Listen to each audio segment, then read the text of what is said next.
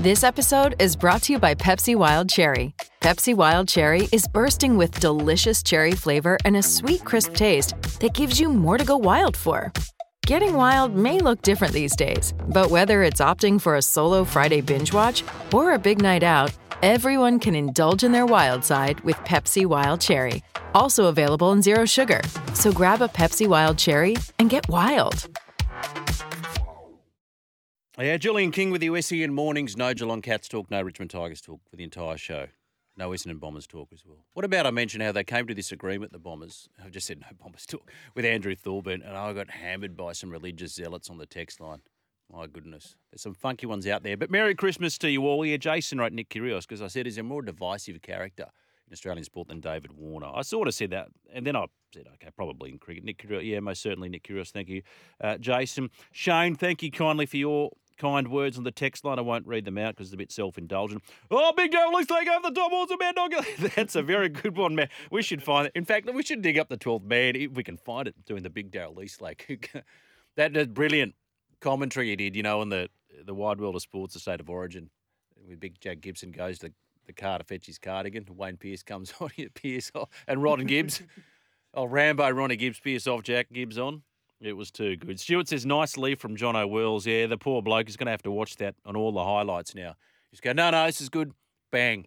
Maybe he thought it was just going to angle away or cut away, but it didn't because he came wide of the crease, so it was only ever coming into the stumps.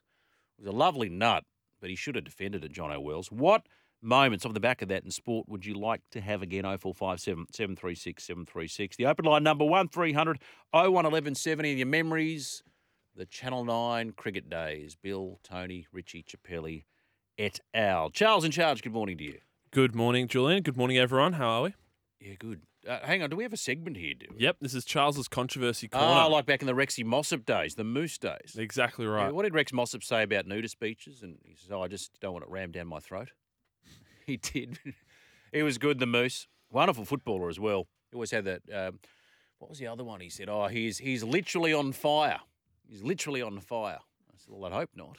You want to play in rainy conditions." So tell me something controversial. Good morning to you, Charles.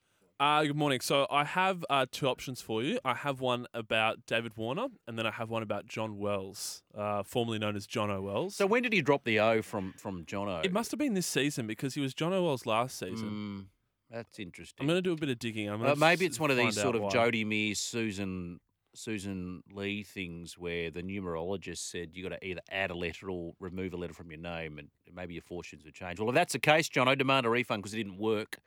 Uh, we saw similarly with uh, Michael Theoklitos, uh, who Alex could, could maybe shed some light on. Now Michael Theo. Um, I don't know. So the David Warner controversy or the John Wells controversy? Which Yeah, one are you Surprise taking? me! Toss a coin. I'm going to go with the the John first. I'm going to go to the. I said a coin. I'm going to go to the John Wells one because it's a bit more topical. yes. Uh, I was very critical of that leave. I am even going to go as far as to say it is the worst leave I've ever seen in my time watching cricket. And I- I've, I've compiled a list of three leaves that I think are up there, up there, up there with the worst. I've compiled a list of three leaves. Uh, this is getting very niche. Uh, Um, it, it is, but I, I'm going to quickly rattle them off, and I want to get your judgment on whether those leaves are worse than John. well, hang on. I- need to. I need to remember these leaves now. Don't Yeah.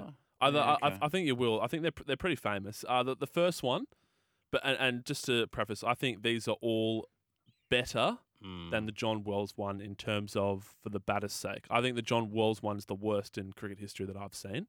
wow. These are some other famous ones. I just want to get your thoughts if they're if they're better or worse for the batsman involved than the John Wells one. So the first one is uh, Glenn Maxwell's leave for the Melbourne Stars against the Brisbane Heat.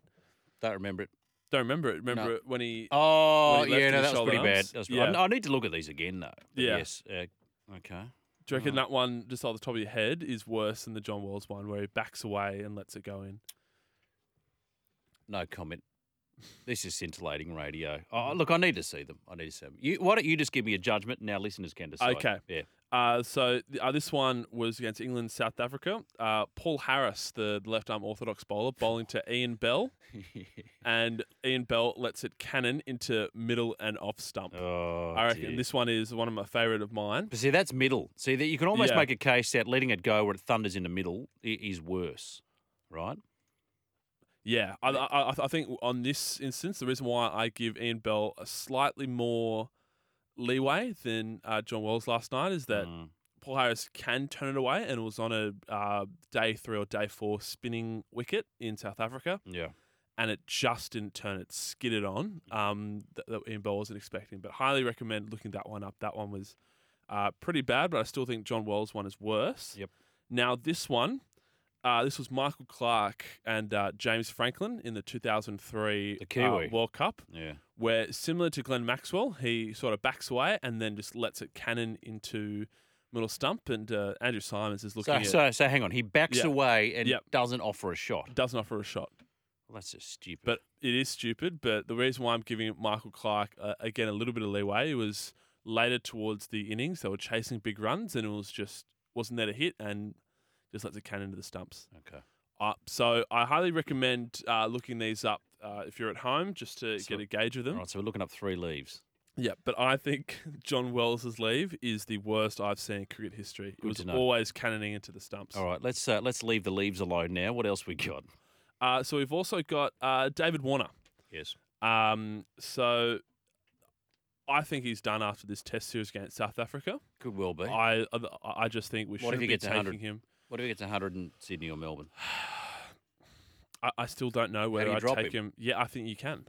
I, I I think I wouldn't take him to the two biggest away series on the calendar for Australians, which is away to India and an away Ashes series. I think that last Ashes series proved how crucial your openers are. We don't want to be, you know, sending in Warner or Labuschagne basically either first ball or second ball of the innings and be two for not much every single time like we were in the 2019 series. The thing about it is, right? We know he has a poor record in England, you know, and his record in India is not great either. But whoever you pick in place of Warner, you'd want to be pretty confident that they're going to do the job. And that's why I have two options for you. Go. You know, I want to flesh this out further in the next hour of the program because uh, Mm. Fox had an article about some of the options, and I discussed it at length. And a lot of people tore me down for suggesting that, that they should consider Renshaw very seriously. Renshaw is an option, but I've got uh, another Queensland opener, Bryce Street, Bryce Street. he's not in the ballpark at the moment. Really? Yep. Here we go. 28 matches. Yep. Uh, 1,608 runs at Mm. 36.54. A 32.63 strike rate. Now, that's my biggest four um, in A terms D of Street. a, a crease occupier, Which needs I- to be quicker than that. I, I disagree. I think No. that's exactly what you No, need. too slow. Uh, 500, 650s, a high score of 143. He's not without ability, Mm. but mate, he's not that close to the side yet. I, it's funny those people pushing his barrow all having to be Queenslander. I'm- They- I'm- These are the Queenslanders who said, you know, no, I understand that. uh, uh, present company excluded. So Bryce Street, they want Street there, they want Renshaw. They're outraged that Nisi doesn't play more Test match cricket. They said Jimmy Peirson should have been the long term keeper after um, uh, Brad Haddin. I agree with that. yeah. So I agree with that. Uh, the other option I have is uh, Henry Hunt from South Australia. 33 matches, 2,218 runs at 35.77, a 42.53 strike rate. So Mm. still going fairly slowly, but more uh, quicker than, than the Wall Street himself. Uh, seven tons, 850s, a high score of 134. I think those are the two best long term options uh, to replace David Warner as opener. no, Matt Renshaw. Matt Renshaw, daylight second. Anyway, you may have a thought on that. Who's going to replace David Warner at the top of the order if and when he retires? Maybe he'll get sacked by the selectors. We don't know. 0457 736 736. Uh, Greenkeeping Rooster just before the break. Morning, Jules. Get chance to look up Rodney Hogg's leave against the West Indies in Perth 84 85. Uh, are we really doing this? We're talking about leaves today. It's a bit hard, isn't it, unless you look them up. But I did find a good one. Simon Katich's test debut, fourth test, bowled by Darren Gough. It is a Barry Crocker.